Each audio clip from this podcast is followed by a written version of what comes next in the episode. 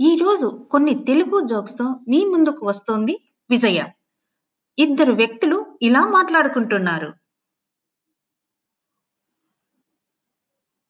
మిమ్మల్ని ఎక్కడో చూసినట్లు ఉంది కానీ గుర్తుకు రావట్లేదు. ఫేస్బుక్లో గాని చూసానా లేనండి.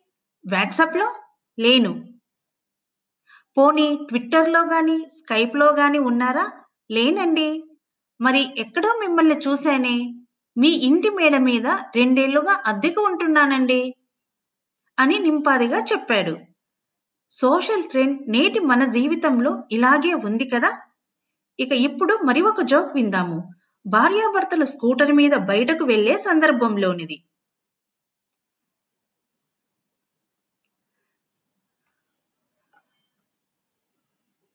భార్య స్కూటర్ మీద కూర్చున్న.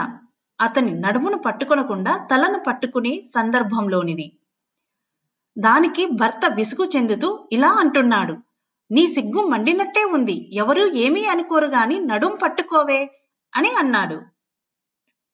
ఈ జోక్స్ మీకు నచ్చాయని అనుకుంటూ మరికొన్ని జోక్స్ వచ్చే ఎపిసోడ్లో విందాము. Thank you for listening.